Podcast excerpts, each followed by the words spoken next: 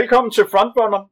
I dag der optager vi direkte fra Fredericia, hvor vi lige har haft det danske mesterskab i lang cross.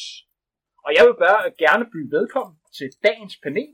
Vi har den danske mester i U19-klassen, Andreas Lindgren fra Sparta. Velkommen til. Jo, tak. Og så har vi Niels Kim Hjort. Kan jeg kalde dig landstræner inden for mellem langdistance. Hold, holdleder. Holdleder. Og så har vi den nykårede danske mester i seniorklassen, Peter Glans fra Odense. Velkommen til. Mange tak. Og jeg hedder Henrik Thiem, og jeg er dagens vært.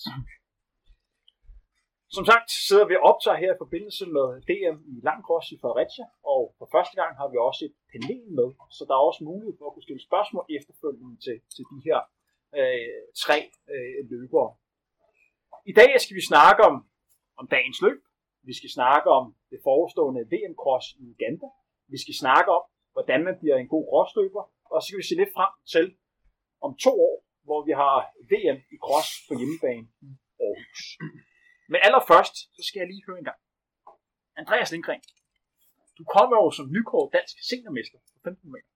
Hvordan var det at være ude og løbe 10 km cross i dag i et ordentligt gang mudder og masse bakker her i Fredericia? Øhm, ja, det er i hvert fald en, en kæmpe forskel i forhold til det, jeg ligger og træner til.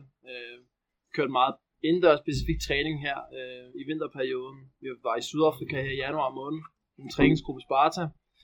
Øh, så at komme ud og løbe 10 km her i dag, det, det var noget af en, det var noget af en omgang, og det var noget, det var en hård omgang for mig, synes jeg. Det var langt. Peter Klans, dansk mester. Senere skal vi ikke lige klappe Peter? Det er jo fantastisk det her.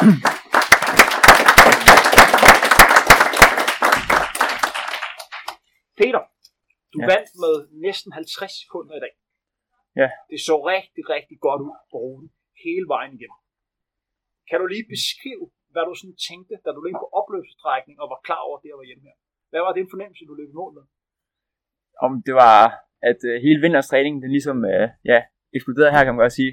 At det hele øh, ramte sammen med, at jeg havde trappet rigtig godt ned, og var virkelig klar til i dag, og til at komme ud og give den gas.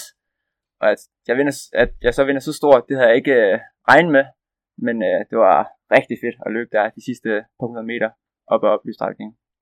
Og vi kommer ind på både Andreas' og Peters løb senere. Niels Kim Hjort, hvad synes du om dagens arrangement? Øhm, altså jeg synes jo, det er en fantastisk rute, øh, der er blevet lavet hernede i Fredericia. Og for dem, du skal jo tænke på, at der er folk, der sidder og hører den her udsendelse, som ikke er til stede. Vil du beskrive ruten? Altså man kan sige, øh, for det første underlag, det øh, var meget udfordrende, fordi det var øh, mudret. Øh, ikke særlig afvekslende som sådan, men, øh, men udfordrende, fordi det var meget mudret. Og samtidig med det, så var det en øh, meget kuperet rute, øh, hvor man hele tiden bliver udfordret på øh, sin teknik, både teknik og på, øh, på kræfter som sådan.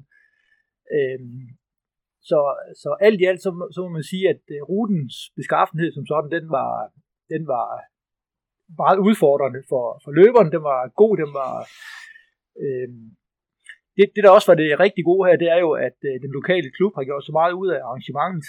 Øh, hele vejen rundt på ruten, der var ruten markeret, afspærret, så der ikke er nogen, øh, øh der ikke kan ske nogen uheld på den måde. Og samtidig med det, så har man jo også lavet et øh, stort øh, arbejde med at lave både en øh, lille bro og en øh, trappe, sådan at øh, altså man kan virkelig fornemme, at, at øh, der er gjort nogle ting ud af, af ruten her. Det er som sagt en udsendelse, hvor vi beskæftiger os med løb, og vi tager også, ud over at vi har fokus i dag på, på DM Cross, tager vi også udgangspunkt i aktuelle emner, som sker i løbeverdenen. Og det er jo sådan, at i øjeblikket, der har vi jo EM i atletik i Serbien. Og vi havde jo en fantastisk første dag. Jeg bliver nødt til lige at spørge ind til det. Andreas, vi har jo en, en løber, Benjamin Lobevind. Er I samme årgang? 19 år. Ah, han er lidt over ældre. Lige over ældre. Ja. Han kom i går, kvalificeret sig han sig til EM-finalen på 400 meter. Hvad synes du om det? Det synes jeg jo er, er fuldstændig sindssygt. Øh, Jeg har selv løbet mod Benjamin for nogle år siden til et uh, ungdoms-DM uh, på 800 meter, hvor jeg også fik tæsk. Og jeg, jeg, jeg, jeg havde slet ikke set det komme. Han er fuldstændig hjernet. Jeg ved ikke. Det var, det var helt vildt. Jeg ved ikke, hvad jeg skal sige. Og hvad tror du om ham? Han skal jo løbe finale her en gang i aften. Løbet er klokken 20.30, tror jeg. Hvad tror du, han kan drive til? Øh, det ved jeg ikke. Øh, de siger, de kloge mennesker, mellem 3 og 6, øh, med den afslutning, han kunne fyre af i går øh, på de sidste 50 meter, så alt kan ske. Alt kan ske på en 400 meter. Niels Kim, du har været med i det her game rigtig mange år. Vi havde jo en formiddag, hvor vi havde fire leder i aktion. Alle fire gik videre. Hvad synes du om det? Jamen, det viser jo noget om, at, øh, at vi i dansk atletik har et, øh, det, man måske kan ved at udvikle en slags øh, vinderkultur, hvor man øh, et eller andet sted er med til at, og, øh, forbedre sine præstationer, bare fordi, at øh, de andre også laver gode resultater. Altså den her, den her medvind, som nogle atleter har, det kan andre også rent psykisk øh, øh få rigtig meget gavn af. Peter, øh, når du sidder for eksempel og kigger på det, øh, som indendørs, var det noget, som mm. kunne være aktuelt for dig at prøve at kvalificere dig til EM indendørs, eksempel om øh, næste gang vi skulle være jo, det kunne det helt sikkert være. Øhm, nu er det 1500 meter, jeg sådan satset på om sommeren, så her om to år, når det er igen, så kunne det helt sikkert være et, øh, ja, et mål for mig at komme med der, om det så er 1500 meter eller 3000 meter, det må vi så ses i den tid. Men ja, det er helt sikkert noget, jeg vil, jeg vil satse på at komme med til. Og den store forskel på at løbe, løbe udendørs og så løbe indendørs, hvad skal man specielt have fokus på, når man skal løbe stærkt indendørs? Det er jo, at det er en 200 meter rundbane, man ligger og løber på der, så uh, det er rigtig hårdt for, for benene. Um, så det er måske øh, med, med begrænset træning lidt uh, på, på banen indendørs. Og måske bare så ikke træne en del udendørs, men så bare få, få en lidt længere pause på og løbe en lidt kortere intervaller, så man får fart i benene nok om det. Nu skal vi tilbage til det, som det faktisk handler om i dag, øh, nemlig crossløb. Andreas, hvad er dit største crossminde? Var det i dag? Mit største crossminde? Var der et eller andet løb, hvor du tænkte, det her var virkelig fedt? Det var der, jeg tænkte, cross, det er lige mig. Og det tror jeg var tilbage til DM Cross i Kalamborg, øh, i en juniorklasse, øh, hvor øh, det hele bare spillede. Øh, og kan du beskrive den fornemmelse? Det var en fornemmelse af, at øh, du bare føler, at du lægger rigtig hårdt ud, men du føler bare, at du bare kan blive ved og blive ved og blive ved, og du føler bare afstanden ned til de andre bliver længere og længere, og har bare en virkelig god fornemmelse under hele løbet. Og det synes jeg virkelig, jeg havde, at være en kæmpe stort ned til nummer to, nogen der var noget ældre end mig. Øh, så det er nok det crossmænd, hvor jeg hele tiden tænker, ah, hvis jeg bare rammer den, som jeg gjorde dengang, så bliver det rigtig godt crossløb. Niels Kim, dit største crossmænd? Uh, og du kan jo både fremhæve, der er sådan noget, Niels Kim, udover at han gør en kæmpe arbejde for, for dansk atletik, så har han jo også en elitekarriere øh, bag sig. Er det ikke en 12. plads, du har haft til VM Cross? Er det nej, nummer, nej, kun nummer 14. Kun nummer 14. Nummer 14. kun nummer 14. og det var, det var så dengang, at uh, der var ni kenianere, ni fra Uganda, ni etioper, ni amerikanere, ni englænder, ni tyskere, ni australier, ni New Zealænder med, blandt andet. Nu siger min hovedregning, så hvis du skal blive nummer 14, så er der trods nogle længere løber, du trods alt har slået. Ja. Øhm, hvad er det de største crossmænd? Ja, det må det være. Ja. Altså blive nummer 14 ved VM i cross, det, er, det var den dag, hvor, hvor tingene de fungerede for mig. Det var, det var det. Vi kommer ind på det løb senere. Peter, din største krop, crossoplevelse, var det i dag? um, nej, det, det var nok uh, dengang til U23 uh, EM, hvor jeg blev nummer 10. Uh, det var også rigtig stort i dag at vinde, også fordi jeg vandt så stort. Um, men dengang, det var virkelig også bare, som Andreas siger, et løb, hvor det hele bare spillede, lag godt fra land, og fandt ind i en rigtig godt flow undervejs. Øhm, og jeg lå rigtig langt nede i starten. Og så stille og roligt, så får jeg bare løbet mig op, og kan se, inden jeg kommer ud på sidste omgang, at det ligger nummer 17, tror jeg. Og de folk, der ligger overalt til sidst, det er sådan nogen, der har løbet ja, langt under 14 minutter på en 5 km. Så det gav virkelig motivation. Øh, og så havde jeg så en lille, lille spurt til sidst, så det var virkelig et rigtig godt løb. Så det er nok mit største øh, crossminder. Nu går vi videre til dagens hovedemne, og det er sådan, vi skal lidt nørde dagens løb. Andreas, du har en bagkant. Du skal nå en, nå en bus så hjem igen til København, så vi, vi starter med dig. Du skulle løbe de her 10 km cross. Kan du beskrive de sidste timer op til løbet? Kan du lige fortælle os, hvad du brugte tiden på? Hvordan, ser, hvordan har du sådan en typisk, øh, øh typisk paragraf, eller øh, typisk øh, skabelon før et løb af ting, du skal igennem? Øh, Altså, jeg har det meget sådan, så jeg skal spise de der tre timer før løbet, så det blev så i bussen på vej herover. Øh, det er bare i dag blev det bare sådan en bolle med, med noget skinke eller et eller andet. Det, jeg går ikke så sindssygt meget op i, hvad jeg spiser. Det er ikke sådan, det er sådan bare lidt, hvad, hvad der er hjemme i køleskabet, jeg tager. Øh, så er jeg jo stille og roligt, ikke sådan nogle traditioner, men så 50-45 minutter før, der, der jogger jeg lidt, og så laver jeg så nogle koordinationer, noget sving. Øh, så er det på pikskoene, og så er det altså bare afsted på crossen. Så jeg er ikke sådan virkelig sådan, det er bare den skabelon, jeg kører. Øh, jeg har ikke nogen helt specifikke ritualer. Nu spoler vi tiden frem. Du står nu på startstregen. Hvad tænker Andreas, da han står på startstregen og skal ud på de her 10 km cross? Tænker han, det har jeg fuldstændig styr på? Eller tænker han, det er godt nok langt det her? jeg tænker, hvad er det for et værre mudderbad, jeg skal ud i? øh, jeg tænker, det, øh, i dag, det, det er noget, jeg skal igennem i dag. Øh, øh, stiller hovedsageligt op for, at, øh, at juniorkrossholdet, øh, Spartas E-Cup juniorhold, kan, kan, kan komme med til E-Cup næste år. Øh, men jeg tænkte, det få en så god oplevelse ud af det som muligt, øh, og selvfølgelig, at det er sindssygt langt der, i forhold til, hvad jeg er vant til. Hvordan havde du det undervejs? Var der nogle krise undervejs, eller følte du, du var, du var godt kørt hele vejen igennem? Jeg synes faktisk, jeg var godt kørende hele vejen igennem. Øh, så jeg havde sådan en fornemmelse af i mit hoved, at når jeg skulle løbe 10 km, så skal de tre omgange helst, de første tre omgange helst være forholdsvis lette. Og det synes jeg fungerede rigtig godt. Fik lagt sådan stille og roligt. Jeg kom ikke med de forreste. Lå sådan lidt tilbage. Øh, og synes egentlig, jeg lå et rigtig, rigtig godt fint flow. Øh, og kommer egentlig fint igennem, synes jeg. Og så lige ned og lægge to gange, men det er jo sådan, når man bliver lidt træt og klodset til sidst, og det var så mudret. Øh, men jeg synes, jeg kommer rigtig, rigtig fint igennem løbet, og er meget tilfreds med min præstation. Der der nogle ting, du gerne ville gjort anderledes? Nej, det tror jeg ikke. Det tror jeg ikke. Nu kan det jo sagtens være, at der er lyttere af det her program her, der har dig som en af sit store forbilleder og tænker, og tænker, jeg kunne godt tænke mig at blive lige så sej som Christian. Hvad kan andre lære af de lyttere? Det, vær tålmodig i starten. Øhm, jeg har det i hvert fald tit sådan med crossløb, når jeg tænker crossløb, så øh, folk koger tit over. Folk lægger tit for hårdt ud. Øh, så vær cool. Øh, det har jeg ikke altid. Jeg har selv lavet nogle bummer der, og det lærer man af. Øh, så, så prøv at være cool i starten. Øh, tag det stille og roligt. Du kan tage rigtig, rigtig mange placeringer på de sidste 2-3 km. Øh, så det er i hvert fald det, er det råd, jeg vil give til folk.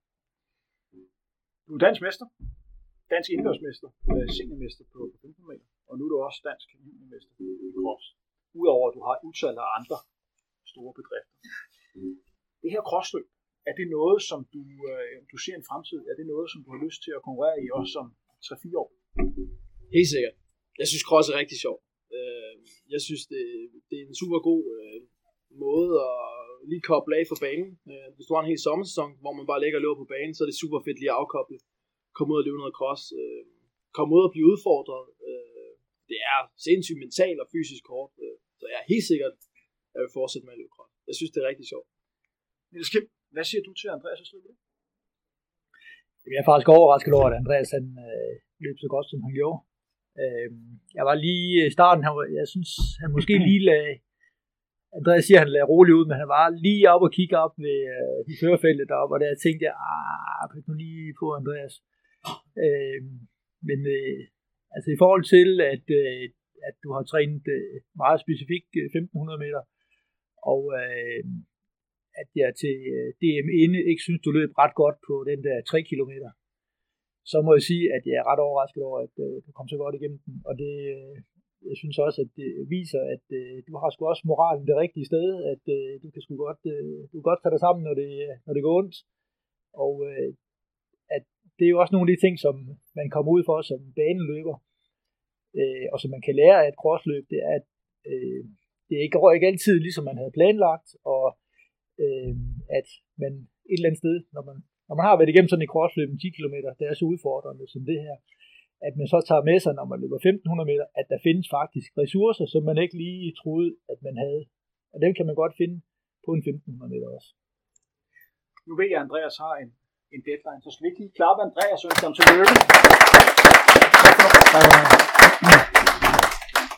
Så går vi videre til dig, Peter. Ja. Du møder jo op som forsvarende dansk mester på, på 4 km cross. Hvad var dine forventninger op til det her løb her? Hvad, hvad var din succeskriteriet? Kan du beskrive, hvad for et mindset du havde, da du vågnede op i morges? Var du sikker på, den her kører jeg hjem i dag? Nej, det, det synes jeg aldrig, man er, når man vågner om morgenen. Så føler man sig altid lidt, lidt træt, og man skal lige i gang og sådan noget. Men min mindset, det var helt sikkert at, at ja, komme i top 3. Øhm, ligger og kæmpe med om de første placeringer.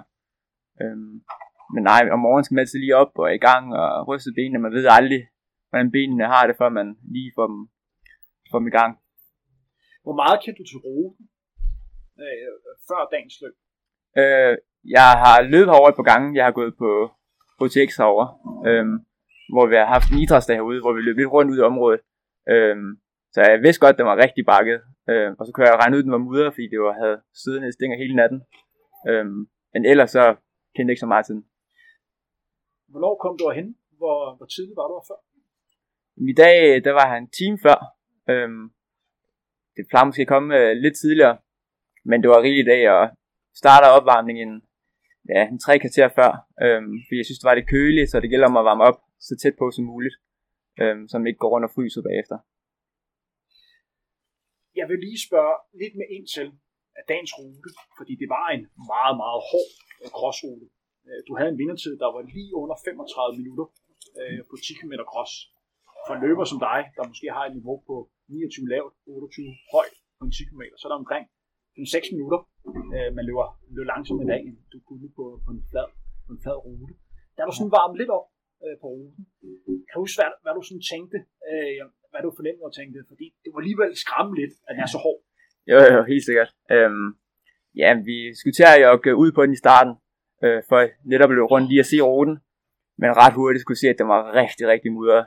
Så derfor så besluttede, vi, øh, besluttede vi os for at løbe en tur et andet sted, øh, netop fordi den var så mudret. Og så kunne jeg regne ud, at den blev rigtig, rigtig, rigtig hård. Øhm, så jeg vidste, at det var noget med at lægge rigtig fornuftigt ud. Øhm, fordi øh, alle de bakker og alt det mudder og sving, og det kunne virkelig koste til sidst, hvis man var, hvis man var rigtig træt. Så jeg tænkte i starten, der jeg ligge roligt ud, fornuftigt ud, det skal føles godt. De første, ligesom Andreas sagde, de første tre omgange der, skal man ligge og tænke, at øh, det skal man kunne holde længe det her. Og lige pludselig, så, så ved man godt, så bliver man træt. Niels Kim, jeg vil godt have mig, øh, dig med ind i, i snakken her. Vi har en rute, der er ekstremt kuperet. Øh, mange stejle bakker, mange stejle nedløb, og der er rigtig meget mudder. Hvad skal man kunne som løber, for at være rigtig god løber? Øh, altså det, det der er, jeg vil sige, et eller andet sted er en forudsætning for at kunne komme igennem sådan en løb, men det er, det er jo, at man har en positiv indstilling til øh, tingene. Hvis man starter med at stille op og sige, at det her det er ikke noget for mig, så er det helt sikkert, så kan man ikke. Så en positiv indstilling allerførst. Det næste er, at man skal være, man skal være velforberedt, øh, man skal være øh, veltrænet, man skal have en god kondition. Og øh, dem, som så øh, et eller andet sted mestrer lige præcis den her type rute, det er jo dem, som både har noget hurtighed og har en god teknik, har et hurtigt fodskifte, så de kan komme rundt i svingene, ikke hænger fast i mudderet. Og øh, rent faktisk, så skal man jo også, øh, man skal, for at kunne komme af bakker, man skal have lidt hurtighed også, øh, som sådan. Det er dem, som, øh, som egentlig kommer bedst ud af det her. De egentlig, øh, man kunne godt forestille sig, at øh, maratonløbere vil have en fordel, øh, men den fordel, de har, det er, vil jeg tro, primært er på udholdenhed, øh, som sådan. Øh, altså maratonløb, det er jo, det er jo mere kaldt det maskinelt, hvor en, øh, en mellemdistance løber øh, jo primært også løber meget på øh, rytme og forskellige rytme og er i stand til at variere sit løb. Og det er nok det, øh, som man også, der, der hvor en, en mellemdistanceløber bliver favoriseret på sådan et løb som i dag. Også løb som dag, hvor det er ekstremt mudret. Altså, man skal jo piksko på, for at overhovedet kunne stå, stå fast. Hvor lange pigge skal man på? Jamen, det er jo et eller andet sted, jo, jo længere jo bedre, selvfølgelig til en vis begrænsning. Men en 15 mm kunne man sagtens have på, fordi at der er så mudder. Og så er der så også bare nogle steder, hvor der er så mudder, at det er lidt ligegyldigt, hvor lang din pik er, der kan du ikke stå fast. Men et eller andet sted, jo, jo længere jo bedre. Vi er gået i gang med dagens løb, Peter. Øh, kan du beskrive starten af løbet? Hvordan det udviklede sig på første omgang? Både hvor, hvordan du lå i, i feltet, og, og hvad du tænkte? Ja, øhm, jamen de laver relativt hårdt ud, men det skal man jo også i starten. Øhm, ret hurtigt fandt vi i en øh, førergruppe, øhm, hvor at det var lidt forskellige, hvem der kom op foran, og der var nogen, der gav lidt gas på nedløbene, og man lå egentlig bare med der, og, og det føles øh, godt. Øhm, og der var ja, igen lidt forskelligt, der lå og rykkede og sådan noget. Og stille og roligt, så begyndte øhm, folk at falde fra. Øhm, og kunne se øh, mig og Mikkel og Abdi, vi var de sidste, der var der. Og, og så kunne jeg så se Mikkel begynde at falde fra ud på en anden omgang, mener der var.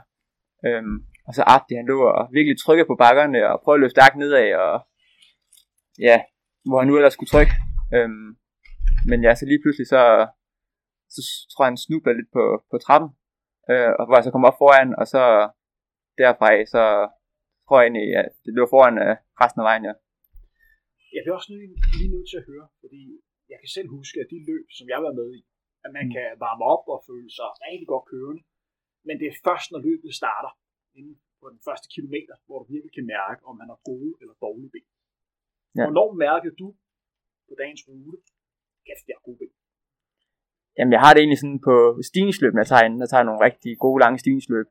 Øhm, hvis øh, jeg ikke sådan, hvis man syrer til i benene på stigningsløbene, så, så kan jeg mærke, at jeg har, jeg har gode ben i dag. Øh, og det følte jeg ikke, at jeg gjorde. Og så når man kommer afsted der, så kører det hele, adrenalin kører, og man er virkelig bare i gang. Så der mærker man jo ikke noget i starten. Så der kommer trætheden meget pludselig, synes jeg. Øh, men jeg synes, inden på stigningsløbene, der kan man, kan man mærke, hvordan benene virkelig, virkelig har det. Vi går tilbage til, til løbet. Du ligger jo her med, med Abdi, Abdi, som har vundet det her mesterskab fire gange. Også en løber, som har opnået flotte resultater ved Europamesterskabet i cross og vundet NM øh, to gange. Da du kan mærke, at han falder sådan lidt fra, var det ikke en fed fornemmelse? Abdi er jo en klasseløber. Jo, jo, helt sikkert. Det giver virkelig moral, når man kan mærke, at han begynder at slippe lidt. Øhm, så føler man jo, at man løber endnu stærkere, og så prøver man virkelig på at, at sætte faren endnu mere op, hvor man næsten skal tage fat i sig selv lige og sige, du mangler, du er kun halvvejs nu, der er langt igen. Det er ikke nu, du skal give dig fuldt ud. Så det var virkelig fedt. Øh, og det giver ja, noget ekstra energi nærmest, når man kan mærke, at han er ved at slippe. Du løber jo næsten på hjemmebane i dag. Ja. Hvordan var det? Var der ekstra mange, der du kunne fornemme, der, der hættede på Peter?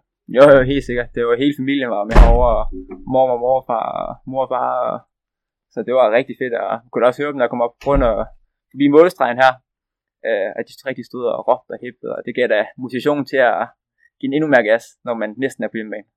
En af nøglerne til at løbe stærkt i dag, øh, for at kunne have den bedst mulige løbestil øh, i det her ekstreme mudder, det er at være stærk i krogen. En af de ting, jeg lagde mærke til ved dig ved dagens løb, det var, at når det gik opad, hvor mange andre løbere lige skulle finde sig selv ind. Mange skulle lige rejse sig fra sofaen. Der var du der med et splitsekund. Det virker som om, du er ekstremt stærk i kår. Er det noget, som du har meget fokus på i din træning? For det var virkelig nøgen i dag for du er stærkt. Jo, men altså, det har jeg helt sikkert også. Altså, jeg træner da noget mave og noget ryg, netop øh, noget korttræning for, for at holde ved lige, men specielt øh, bentræning øh, går jeg rigtig meget op i, og hen over vinteren, øh, hvis der ikke er konkurrence, så vil jeg gerne køre det en til to gange om ugen, og så en, en gang imellem også noget korttræning indover. Så det er noget, jeg går rigtig meget op i, øh, fordi udover løb, så er det jo styrker, man skal have på et bak, og når man løber en 1500 meter, så skal man have noget power til sidst. Øh, så jeg går rigtig meget op i. Men det skal selvfølgelig ikke øh, ødelægge løbetræning, så man skal finde øh, sådan det rigtige niveau. Øh. Hvornår vidste du den her sejr hjemme? Hvornår var første gang, du tænkte, det her det er min dag? Om der kunne se, øh, det må være ude på fjerde omgang, øh, da jeg kommer rundt over bagved. Og jeg bliver lige nødt til at stoppe. Vi løber en rundstrækning på 2 km, ja. og så er det alt fem rundstrækninger. Ja, øhm, så da vi har løbet en 400 meter, vil jeg tro, øh, på fjerde omgang, der kan jeg se, at jeg har fået et hul på, ja, det var relativt stort, ned til Abdi, og det var over ja, 400 meter nærmest. Så der tænkte jeg, okay, det ser, det ser rigtig lovende ud. Men det var på sidste omgang, hvor jeg bare kunne se, at hullet blev større og større, og jeg lå stadig og, og følte, at jeg havde virkelig gode ben, og kunne bare derud af. Så der kunne jeg godt se, at de skulle virkelig, virkelig løbe stærkt, hvis de skulle fange mig. Øhm, så der kunne jeg godt begynde at se, at, at den var ved at være hjemme. Nu er du dansmester i lang cross, og du er også dansmester i kort cross. Hvad betyder det for dig at vinde den her titel? Det er en af de mest legendariske titler, man kan vinde en lang distance. Kan du sætte nogle ord på det? Det betyder rigtig meget for mig. Det er jo altså, det, er det hele øh, vintertræning har sådan fokuseret på. Det er jo det her langcross her. Øhm, og så altså bare bonus, der ligger en øh, VM-cross her sidst på måneden også. Men jeg synes virkelig, cross det er rigtig god træning, og elsker at løbe bak, og de er virkelig nogle råstyrker. Så det har virkelig været mit uh, store fokus her. i løbet af vinteren. Jeg må, må jeg godt lige have lov at sige noget? Fordi jeg havde jo fornøjelsen af at overrække den øh, kongepokal til Peter. Og øh, jeg så godt, at Peter han havde lidt fugt i øjnene, da han fik øh, pokalen i hænderne. Så, øh, Om det var da også stort. Det er jo også en, øh, et kæmpe resultat, du lavede i dag. Det er jo vanvittigt flot. Jeg ved godt, at det her kan virke som et åndssvagt spørgsmål, når man lige har vundet det danske mesterskab. Men jeg begynder til at stille. Var der nogle ting, du gerne ville gjort anderledes? Øhm, nej, det, det var der egentlig ikke. Det fungerede det hele, og lagde, lagde fornuftigt ud, som jeg havde planlagt, og ja, nej, der var egentlig ikke øh, noget, jeg gjorde anderledes i dag, nej. Kan du sætte nogle ord, Kim, på Peters løb i dag? øh, altså det, jeg, det jeg kigger efter, når, øh, når jeg ser sådan et crossløb her, øh, og specielt fordi vi jo skal til at, at udtage et, øh, vi, vi udtager nogle løbere til, til VM Cross øh, her i løbet af de næste par dage. Og Øh, VM Cross, som er i Uganda øh, sidst på, Om på måneden i marts. ja, om tre uger. Om tre uger, den, øh, jeg tror, det er den 24. øh, marts. Det, jeg kigger efter, det er jo øh, meget, hvordan de her løbere, de, øh, altså dels hvordan, hvordan de klarer sig, men også hvordan de disponerer deres løb. Øh, hvor klogt de løber. Løber de med hovedet under armen? Har de, har de styr på øh, deres, deres taktik? Øh, øh, går de ned undervejs? Hvilke, hvilke ting, øh, der ligesom, det, det er ikke kun det der med, om de bliver nummer 1, 2 og 3, det, er også, det har også meget at gøre med, hvordan de disponerer deres løb, og hvordan, øh, fordi at øh, hvis, man, hvis man ikke kan disponere sit løb, så kan man heller ikke løbe et øh, internationalt øh, mesterskab. Øh, Peter han, øh, han forklarede jo lige før, da han skulle beskrive sit øh, bedste løb, om den taktik, han havde der. Og øh, et eller andet sted, så, øh, så kiggede jeg også i dag på, hvem er det, der forstår og disponerer deres kræfter undervejs. Og, øh, og Peter, han, øh, han er jo så god, så han skal ligge frem og, og dyst med, øh, med Abdi for eksempel, ikke også, som jo er international øh, klasseløber, også i, øh, i cross. Og, øh, og det, der er vigtigt for, for Peter sådan, sådan, i sådan et løb, det er jo, at han ikke begynder at koge over, at han ikke synes, at, øh, at det lige er i starten, at han skal, at han skal vinde det her løb, fordi Abdi måske er en langsommere løber, ikke også, så kan Peter, og Peter løber 1500 meter. Øh, så det jeg kigger efter, det er så, at, at Peter han ikke øh, starter ud som øh, lyn og torden for, øh, for at løbe op ned. I stedet for så løber han jo øh, pænt og fornuftigt, og de øh, prøver hinanden af undervejs, og så øh, hvor Peter han kan mærke, at Abdi han øh, lige taber et par skridt op af, af trappen, øh, og ikke er i stand til at nå helt op øh, til, øh, til Peter bagefter, så slår Peter til og, øh, og sætter Abdi øh, godt tilbage. Så kan man, det synes jeg er et fornuftigt løb. Peter, øh, udover at du bliver dansmester, så bliver du også dansmester for hold. Øh, vi har snakket om det på gange her i den her udsendelse her på, på Frontrunner, om hvad det er, man går rigtig ud. Fordi I har jo virkelig fået banket et rigtig godt løbemiljø op. Ja. Lige pt. er I vel Danmarks bedste løbeklub. Hvad gør man rigtig til? Jamen, det er, det er bare miljøet, altså, der er virkelig, øh, der kommer rigtig mange til træning, øh, og dem der kommer, de er virkelig engageret og klar på at give den fuld, øh, fuld gas. Og der er ofte der om aftenen, vi træner så tirsdag, torsdag aften, øh, og lørdag formiddag, hvor man er træt og kvist efter en lang dag. Men så kommer man ud til alle de andre, og skal ud og gå i gang med intervallerne, og man synes altid, man er lidt træt og har lidt ondt af sig selv, det kender alle jo. Øhm, men så ligger ens klubkammerat ved siden af og giver en rigtig øh, god gas i starten, og så kan man jo med der jo, og lynhurtigt så ligger man nærmest og lukker konkurrence der mod hinanden jo. Øh, og det giver virkelig, øh, når man så er færdig, så har man virkelig bare ydet sit, øh, sit max på det interval. Øh, og jeg tror virkelig, det rykker i længden, når man øh, på hver interval bare ligger og giver en rigtig god gas. Selvfølgelig alt med måde. Det er jo ikke øh, hver interval, interval, man skal brænde sig totalt ud på, men det er så også det, der rykker ind det sidste.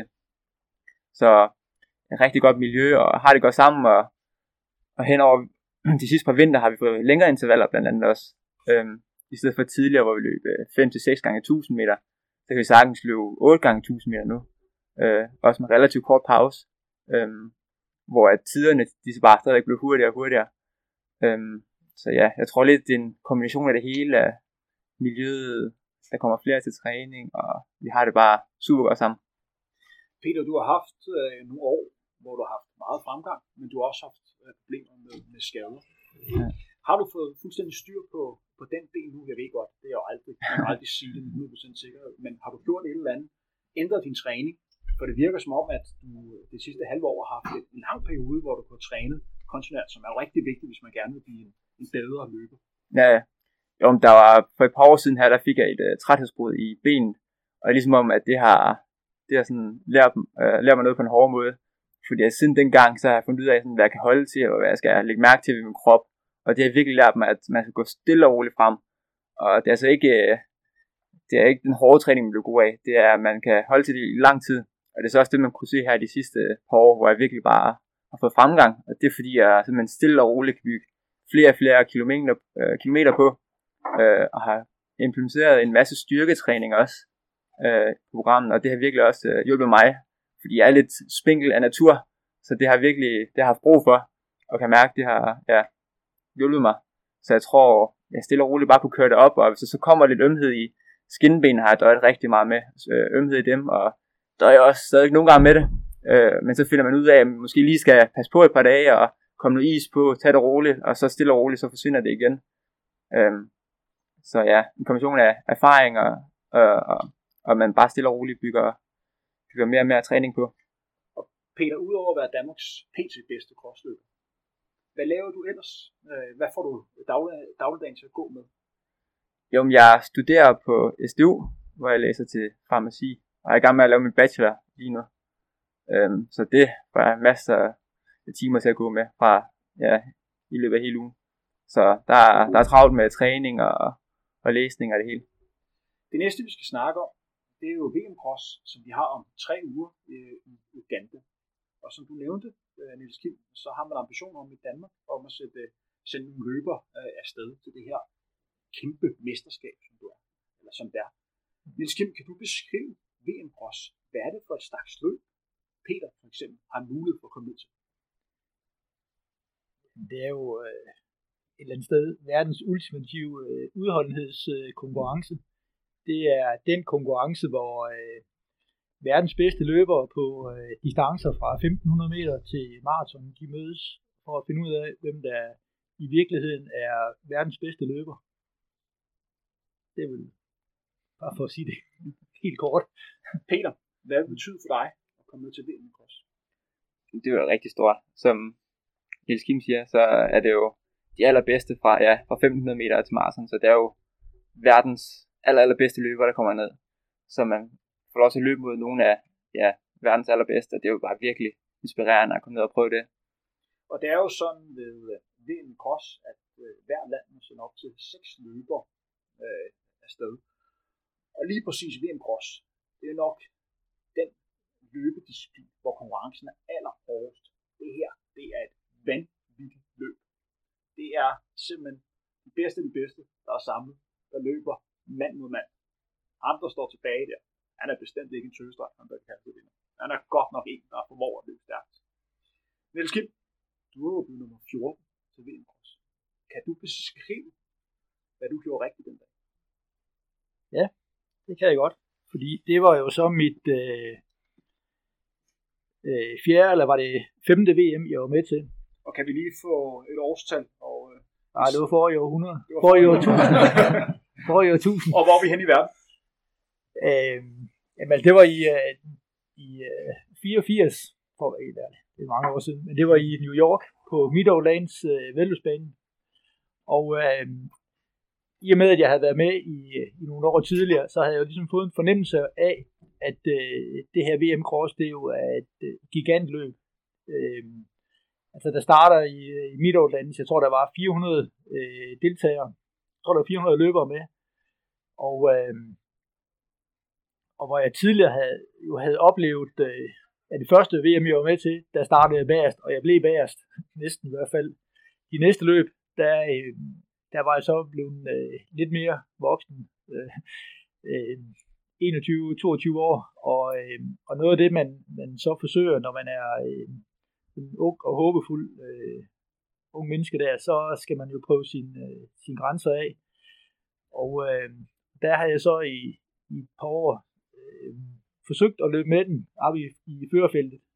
Og det er jo ret fedt, når man øh, som sådan 21-årig knæk der, kan følge med de første 3-4-5 kilometer. Men øh, det hævner sig jo. Øh, og så får man jo, øh, når man ikke lige har fået at vide, hvordan tingene ligesom hænger sammen.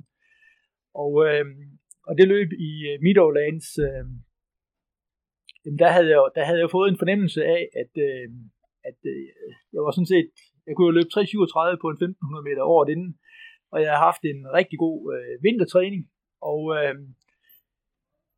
et eller andet sted, så, øh, så øh, det der måske var det mest specielle, øh, det var jo også, at øh, dagen inden, der havde jeg løbet tre omgange af den her 2 km rundstrækning sammen med Carlos Lopez, som var verdensmester, øh, en af verdens bedste maratonløbere, en af verdens bedste 10 km løbere, og samtidig med det faktisk var øh, Øh, en af verdens bedste crossløbere også. Og, øh, og et eller andet da jeg, da jeg så vi startede ud i Meadowlands, og øh, jeg jo øh, egentlig har lært lidt af, hvad det var, der, der skete årene inden, så var jeg med i front, og så tænkte jeg, nu bakker jeg lige lidt ud af det her, for at, øh, fordi det ikke, ikke skal koge over. Jeg røg ned i feltet som nummer øh, 40, vil jeg tro. Og øh, det, der så er lidt specielt, det er, at øh, Carlos Lopez, han så kommer op på siden af mig, og så tænker jeg, hey, Carlos Lopez, det var ham, jeg løb med i går ham kan jeg godt følge med. Og så var vi med til at øh, trække hinanden op igennem feltet. Og øh, på et tidspunkt, hvor jeg sådan kan se spidsen ret tæt på, så tænker jeg, ej, nu må jeg heller lige prøve at bakke lidt af. Så øh, fandt jeg min plads øh, blandt øh, de der 15 første, og Carlos Lopez, han fortsatte øh, op i spidsen, og han trak øh, feltet ud, og han blev så øh, verdensmester. Men den her kombination af at øh, af at få, få bakket af på det rigtige tidspunkt, og så alligevel øh, få sig løbet i gang igen øh, i løbet, og være med til at føle, at, at man er med til at, at præge løbet. Det er ligesom nogle af de ting, som... Øh, så det er mange ting, der går op i en, i en enhed. Her. Vil du gå så langt og kalde det her dit bedste løb? Øh, ja, altså det, det der er så specielt, det er jo, at, at når man så... Øh, når, jeg, jeg løb faktisk og tænkte, at jeg løb sammen med nogle af, altså dobbelt verdensmester her, og verdensmester på maraton, ham, øh, han var langt efter, og øh, man løb med en olympisk mester og en øh, verdensrekordholder. Du har ikke svaret på mit spørgsmål, måske. Jamen det, det er jo det her med, at, øh, at man altid leder efter, øh, når man kommer i mål efter sit allerbedste løb, så synes man alt, måske altid, at der er en lille smule at hente ja. et, et sted, ikke også? Men, men jeg, øh, jeg forstår dig. Jeg har været mere træt, end jeg var på Meadowlands. Til gengæld, så var der rigtig mange ting, som øh, gik gik godt den dag. Peter. Ja. Vi kan jo lige så godt sige som der. Du har jo rimelig gode chancer for at komme til VM i Uganda. De kommende tre uger op til det her løb. Hvordan vil du forberede dig, hvis du nu skulle afsted? Om så vil jeg gå ud og tage et par rigtig hårde uger her, hvor jeg virkelig giver den gas med noget, med noget træning. God grundtræning. Så masser af kilometer og få løbet nogle intervaller og lavet lidt styrketræning. Øhm, og så ugen op til være, så begynder så småt at trappe ned igen. Det er jo løb, der foregår i Uganda. Vi er i 11, 1200 meters højde, ja. og det, lige i øjeblikket har vi temperatur omkring 20 til 25 grader. Hvor meget tænker du over det, at det kommer til at foregå i højde, og den trods alt er lidt varmere, end det var det løb, som du lige har løbet? Jo, det, tænker jeg selvfølgelig lidt over, men der, der er jo ikke noget at gøre ved det. Øhm, det er jo bare sådan, det er.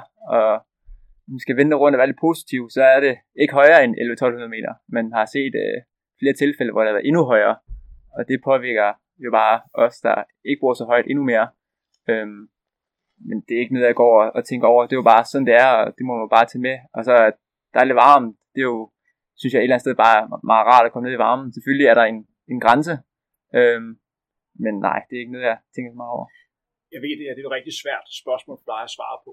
Men hvad vil være et tilfredsstillende resultat? Åh, oh, ja. jeg synes bare, det er rigtig stort at komme med til VM. Øhm, men altså...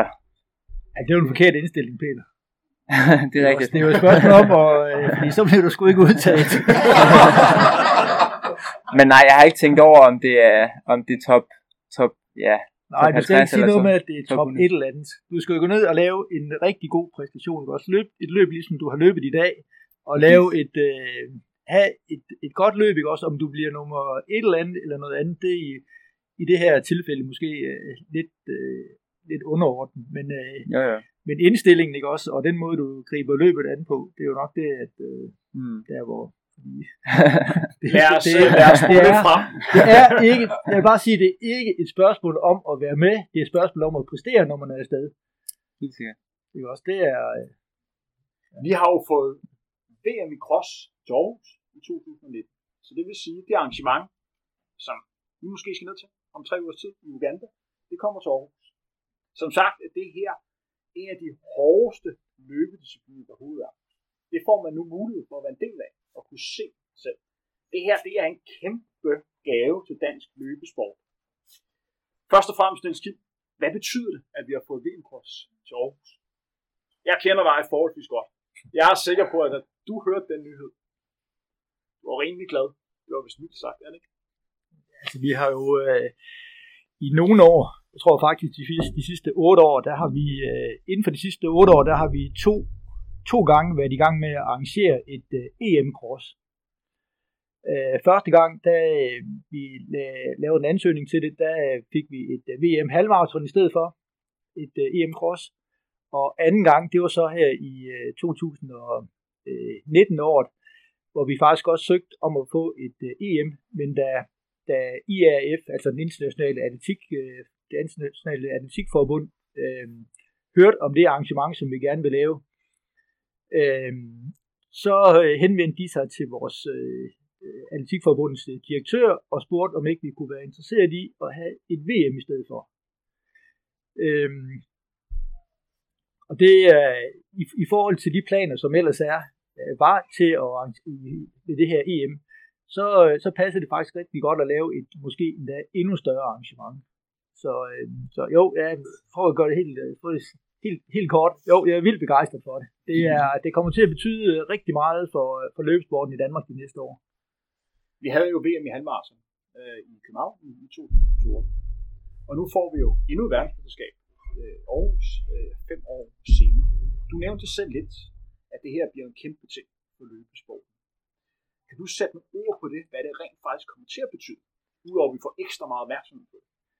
Det kommer til at betyde noget i, øh, i forhold til øh, for eksempel rekruttering af løbere. Det kommer til at, og, altså helt ned i øh, klubudvikling kommer det til at betyde noget, fordi at øh, øhm, altså, det vil jo give noget, noget reklame for folk, der løber. Vi, vil, vi, for eksempel, vi skal jo også ud og finde, øh, vi stiller med fuldt hold, det vil sige, at vi har 24 løbere med til, til VM. De skal, vi har øh, årgang 2000 og 2001, det er, det er juniorløbere, øh, øh, som vi måske ikke har lige nu, som vi skal ud og finde og rekruttere. Og det, der, der er rigtig store muligheder for at komme med på sådan et, øh, til, til sådan et arrangement der, hvis man, hvis man ligesom som juniorløber forstår at holde sig til. Og samtidig med det også for, øh, for seniorløberne, at øh, ja, Peter han sidder og snakker om, at han, han tænkte, kunne måske godt tænke sig at løbe noget, øh, noget EM indendørs. Men øh, det kan Peter faktisk ikke, fordi det, det falder faktisk sammen med, at han skal løbe øh, VM cross. Øh, så, så Peter, jeg Ja. bliver også nødt til at høre dig. Ja. Hvad betyder det for dig, at du får muligheden for at stille op i et verdensmesterskab i Aarhus i cross? I den disciplin, hvor du lige har vist, at du er godt nok så.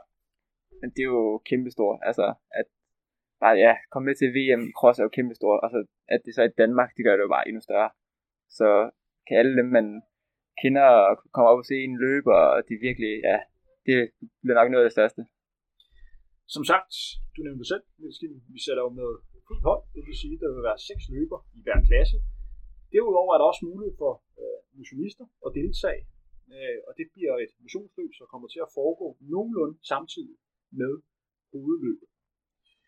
For dem af jer, som sidder og hører med til det her program her, der måske aldrig har løbet cross, måske primært løbet deres fleste ture på landvej, og tænker, jeg kunne godt tænke mig at være lige så sej som Niels Kim, og lige så sej som Peter Klans. De har to år til at blive god til, øh, til crossløb. Hvad skal man gøre? Hvordan skal man gribe den? Skal man på to i skoven og løbe en masse kilometer?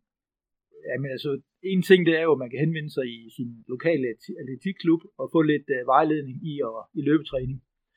Det næste, man gør, det er, at man kan tilmelde sig nogle af de øh, arrangementer, som de har lavet, i, øh, som Dansk Atletikforbund laver, de her cross-nationals løb.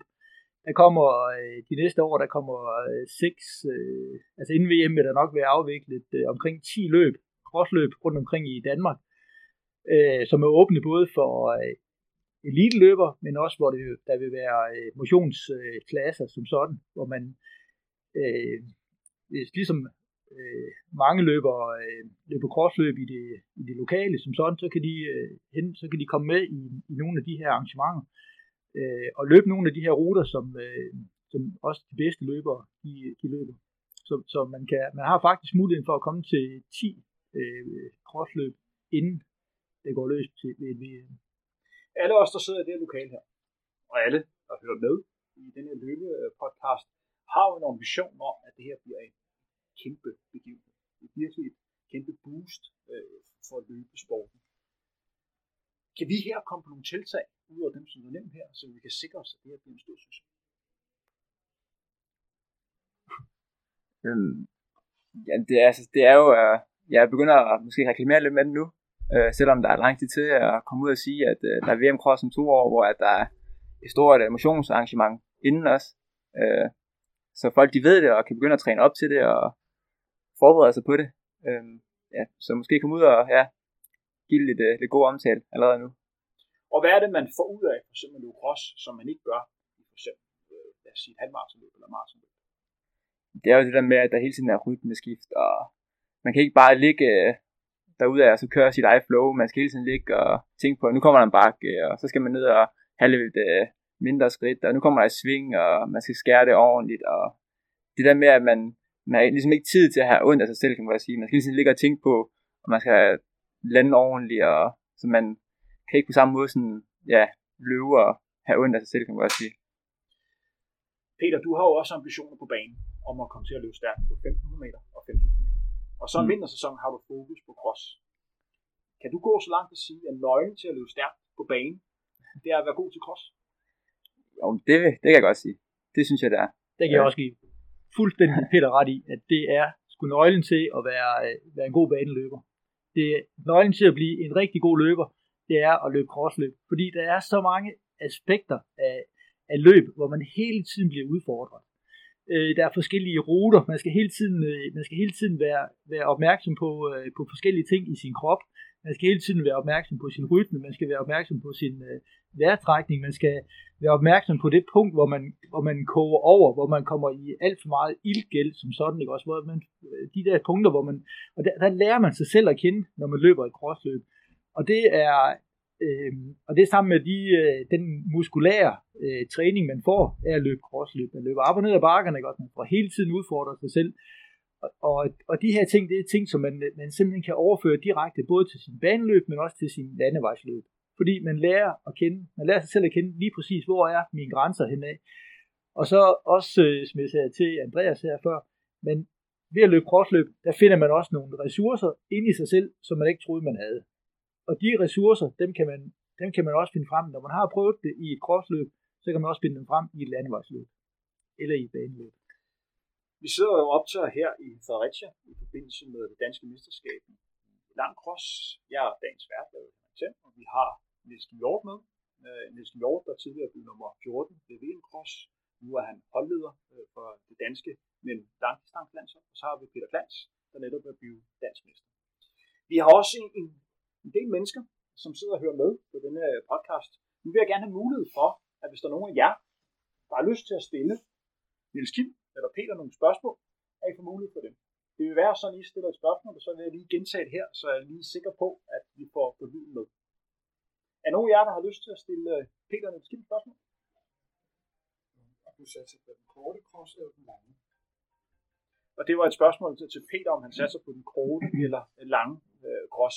Jeg skal lige nævne en gang, at øh, hvis det er et spørgsmål i forhold til VM Cross, der er kun én distance til det der, og det er, det er 10 km. Ja, der skal jeg så lige bryde ind og sige, at øh, ved det VM, som afvikles i, øh, i Aarhus, der vil også være et øh, stafetløb, et øh, mix stafet, hvor der er to herrer og to damer med til, på, på en VM-distance. Og der vil også blive lavet øh, åben klasse, sådan at man kan tilmelde sig som øh, motionsløber øh, med sit hold og løbe øh, de her 4 gange 2 km. Så, Jeg kan også spørge dig, Peter, fordi jeg, jeg tror, det, der bliver ment øh, for, vores, øh, for vores publikum her, det er, om, om du føler, at du er bedst på 4 km cross eller på 10 km cross. Jamen, jeg føler, altså PT føler jeg nok, at jeg er bedst på de kortere distancer. Så det er ja, 4 km cross. Øhm, men i år har jeg så valgt at satse meget på den her, på den lange cross. Og, og der er også nogle, nogle store løbere, der har vundet øh, den lange cross her. Øhm, den er måske lidt mere prestigefuld, kan man godt sige. Øhm, så den er, ja, ja, i år har jeg satset på den lange. øh, men overordnet set, der vil jeg nok altså, satse mere på den korte. øh, fordi den passer nok mig lidt bedre. Vi havde jo en af de tidlige udsendelser, der havde øh, ja, Sten Walter i studiet, som har vundet lang cross øh, fem gange. Vi havde også øh, Peter Føver med i studiet, øh, som også er inde, øh, han er også inde over det danske med langdistance landshold, og så er han også træner for Annemie Møller. Derudover havde vi også Thijs Nihus med øh, på en Skype-forbindelse for Aarhus. Og der snakker vi lidt om de, de bedste crossløber herhjemme igennem siden. Og der var Niels Kim rigtig langt fremme øh, på, øh, på den liste der. Jeg tror, det var et spørgsmål om dig og Carsten Jørgensen, der har vundet Europamesterskabet i crossman, der skulle have den, øh, den absolutte øh, topplacering. Men lad os gå videre med dagens spørgsmål. Er der nogle andre spørgsmål? Hvor mange kilometer øh, om ugen løber en dansk mester i cross, og hvor hvilken typiske træningspas foregår man sig på for en cross? Det er et godt spørgsmål. Øh, spørgsmålet var, øh, hvor mange kilometer øh, løber den danske mester i cross, og hvad for nogle intervallpas øh, bruger du som optakt øh, til crossløb? Jamen, altså siden øh, januar i hvert fald, der har jeg løbet over øh, 130 km om ugen. Øhm, og så selvfølgelig også med noget styrketræning ved siden af, og så et par gange om ugen har jeg også kørt en alternativ træning. Det, Jeg bliver lige nødt til at stoppe det her. Ja. Du siger 130 øh, km. Er der, er der fokus på, hvor hurtigt de her kilometer skal, skal gå, eller er det primært det, man kalder resolutionskilometer? Det er spørgsmål om at blive frisk. øhm, altså jeg har to til tre gange om ugen, hvor jeg løber intervaller. Øhm, og så resten af dagene, det er restitutionskilometer. Og så selvfølgelig søndag, der er en lidt længere tur. Øhm, så det er sådan lidt forskelligt. Tirsdag, torsdag, lørdag plejer ligesom at være intervaldag. Og så de andre dage, det er restitutionsdag, kan man godt kalde det. Øhm, men ja, og så har jeg så også øh, to, gange- to gange om ugen, har jeg så alternativ træning. Som jeg så sagde med, at det kunne være cross-træner, eller man kan sidde på romaskinen, eller hvad det kunne være. Og så specifikke sådan, træningspas, der har det været, at vi har en park i Odense, der hedder Scenarieparken. Der har vi over løbet et par gange, hvor vi løber det længere intervaller med relativt kort pause, øh, hvor der så også er, der kan være rigtig mudder derovre. Ligesom for at sådan forberede sig til, når man skal ud og løbe noget cross her, med bak og sving og ja, mud og hvad det nu ellers er. Men kan du nævne et pas, hvor du tænker, det her det er Peter Klans favoritpas? så dem, der sidder og hører med her, og dem, der, dem, der sidder og lytter her, de, hvis de gerne vil være lige så seje som dig, så kan de en lørdag eftermiddag gå ud og lave Peter Klans intervallpas. Jo, men altså, ja, jeg synes, der er, der er flere rigtig gode. Men om vinteren kan jeg rigtig godt lide øh, minutintervaller. Øhm, så det kunne være fartlej. Det, øh, det er jeg ret vild med. Hvor man løber en, øh, ja, det er 28 minutter i det hele med tempo, hvor det så ryk mellem, det kan være en 2 og 5 minutter, eller 3 og 5 minutter. Og så i pausen skal man sørge for, at øh, der er aktiv jog. Øh, fordi når man så er færdig der, så ender man med at have løbet en rigtig mange kilometer i et rigtig højt tempo. Så det nærmest bliver en tempotur, men hvor du så har indlagt, øh, indlagt ryg, kan man godt sige. Øh, så det synes jeg er en rigtig god øh, vintertræning, og man får rigtig mange kilometer på, på kontoen på den måde. Er der andre spørgsmål til Peter måske? Er det et, øh, et intervaltræning, du selv har komponeret, eller har du en træner til at hjælpe dig? Er det noget, du har lavet foran os, inden du tager hjemmefra, eller er det noget, du finder ud af undervejs? Det, der bliver spurgt om hernede, det er, Peter, har du nogen, der hjælper dig med at lave træning, eller styrer du det selv? Jo, men jeg har en træner, en, øh, han er sådan i Telmark, han har også selv øh, løbet øh, på eliteplan. Han har jo været en af, en af Danmarks bedste crossløber i sin årgang. Sonny har virkelig været god. Ja, ja, helt sikkert. Han er med til ja, forskellige store løb. Så han øh, planlægger ligesom min, min træning, øh, og så supplerer jeg så med, med lidt, hvad jeg synes, øh, hvad jeg synes, jeg kan, kan holde til. Øh, men han lægger et program for mig, et løbeprogram for mig, øh, ja, for hver måned, som jeg så ja, prøver at følge. Har vi et sidste spørgsmål? Og vi har to lige nu. Når du løber din intervalpas, ligger du så meget fast på et bestemt pace, eller er det lidt efter feeling? det, der bliver spurgt om, det er, når du løber intervallpas, øh, får du så at vide, at du skal ligge og løbe denne hastighed her, eller er det lidt mere på fornemmelse? Øhm, på mit træningsprogram, der står faktisk nogle, nogle pace, øh, men det er ofte bare på, på følelsen. Hvis jeg kommer en dag og er rigtig træt, fordi man måske har startet på en styrketræning igen, så man har rigtig tunge ben, så, så kan man bare ikke løbe så hurtigt. Så det siger ligesom sin begrænsning der. Og hvis der nu er rigtig mudder eller rigtig bakket, øh, så kan man så heller ikke holde det tempo, man nu burde. Så det er, det er mest bare på følelsen, jeg løber. Og vi havde et spørgsmål her nu. Ja, er er er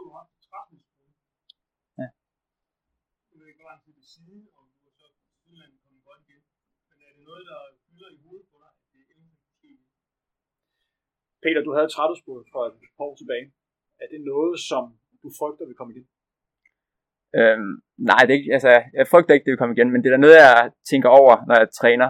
Og det er ligesom også det, der har sådan lært mig, at man skal passe på, og hvis det begynder at gøre ondt, så er det måske lige bedre at tage, tage en dag ud, hvor man tager lidt roligt, hopper op på crosstræneren og står, står på den. Øhm, så jo, det har lært mig, en, altså lært mig, at man, man gerne må have en fridag i ny og næ, hvis man begynder at, at føle smerter. Så jeg synes, jeg har lært meget af det. Øhm, Og vi kan lige nå endnu et spørgsmål. Hvordan ser den perfekte kropsrute ud for jer? Er det bakker, mudder? Og hvordan skal den perfekte kropsrute se ud til VM Cross? Og det var et spørgsmål om, hvordan øh, I synes, den perfekte crossrute skal se ud. Niels Kim, vil du starte? Var det den perfekte crossrute, vi havde i dag i Fredericia? det gode ved, ved cross, det er jo, at det er varieret. At det, man, øh, man kan, man, at de her forskellige løbere, der kommer fra 1500 meter til, øh, til maraton, at de bliver udfordret på forskellige typer ruter, sådan at øh, der ikke er én bestemt type løber, der bliver favoriseret øh, hele tiden. At Yep. nogen er gode til at løbe i mudder, i bakker, nogen er gode til at løbe på en forholdsvis flad græsbane. Jeg bliver lige nødt til Så- lige at, så, øh, lige at, lige at stoppe en gang her. Fordi det var sådan, at jeg kan huske et crossløb, som jeg selv var med i. Jeg tror, det var et dansk mesterskab i 4 km kort cross tilbage i 2004. Jeg tror, det foregik i Køge. Og det var sådan, at det var en rundstrækning på 2 km, vi skulle løbe to gange.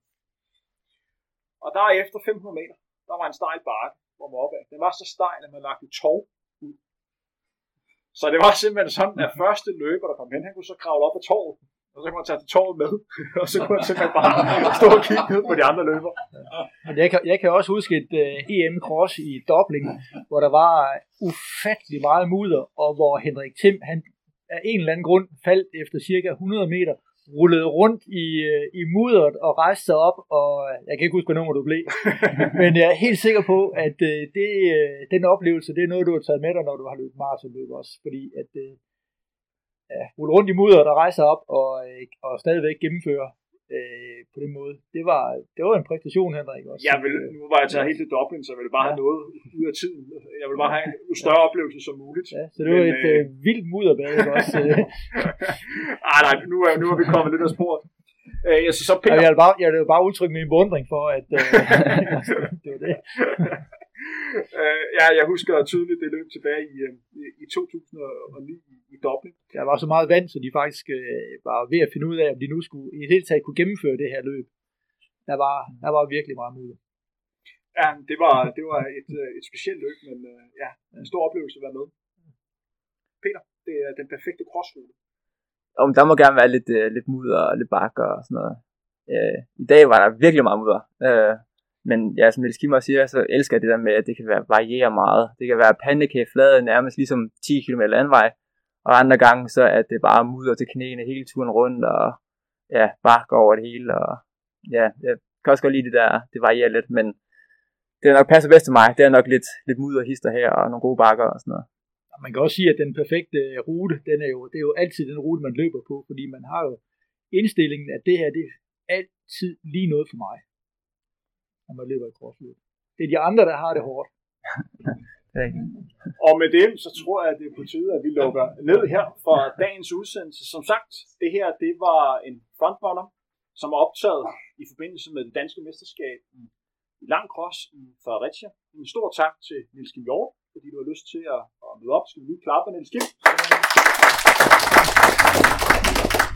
Og så havde vi Peter Klans med, som for omkring to timer siden blev dansk mester i, i lang cross, og dermed indskrevet på den fornemme liste over vinder af denne fantastiske titel, at kunne kalde altså sig dansk mester i lang cross. Tillykke Peter, endnu en gang, og tak fordi du mødte op. Mit navn er Henrik Thiem, og hvis man har lyst til at høre denne udsendelse, øh, så kan man gå hjem, og så kan man øh, finde os på, på iTunes. Man skal søge efter Frontrunner, eller gå ind på, øh, på internettet, søge på øh, Frontrunner på det, der hedder SoundCloud, og så kan man sidde og høre denne udsendelse og også andre udsendelser om løb. Men tak for nu. Vi høres ved, og rigtig god træning derude.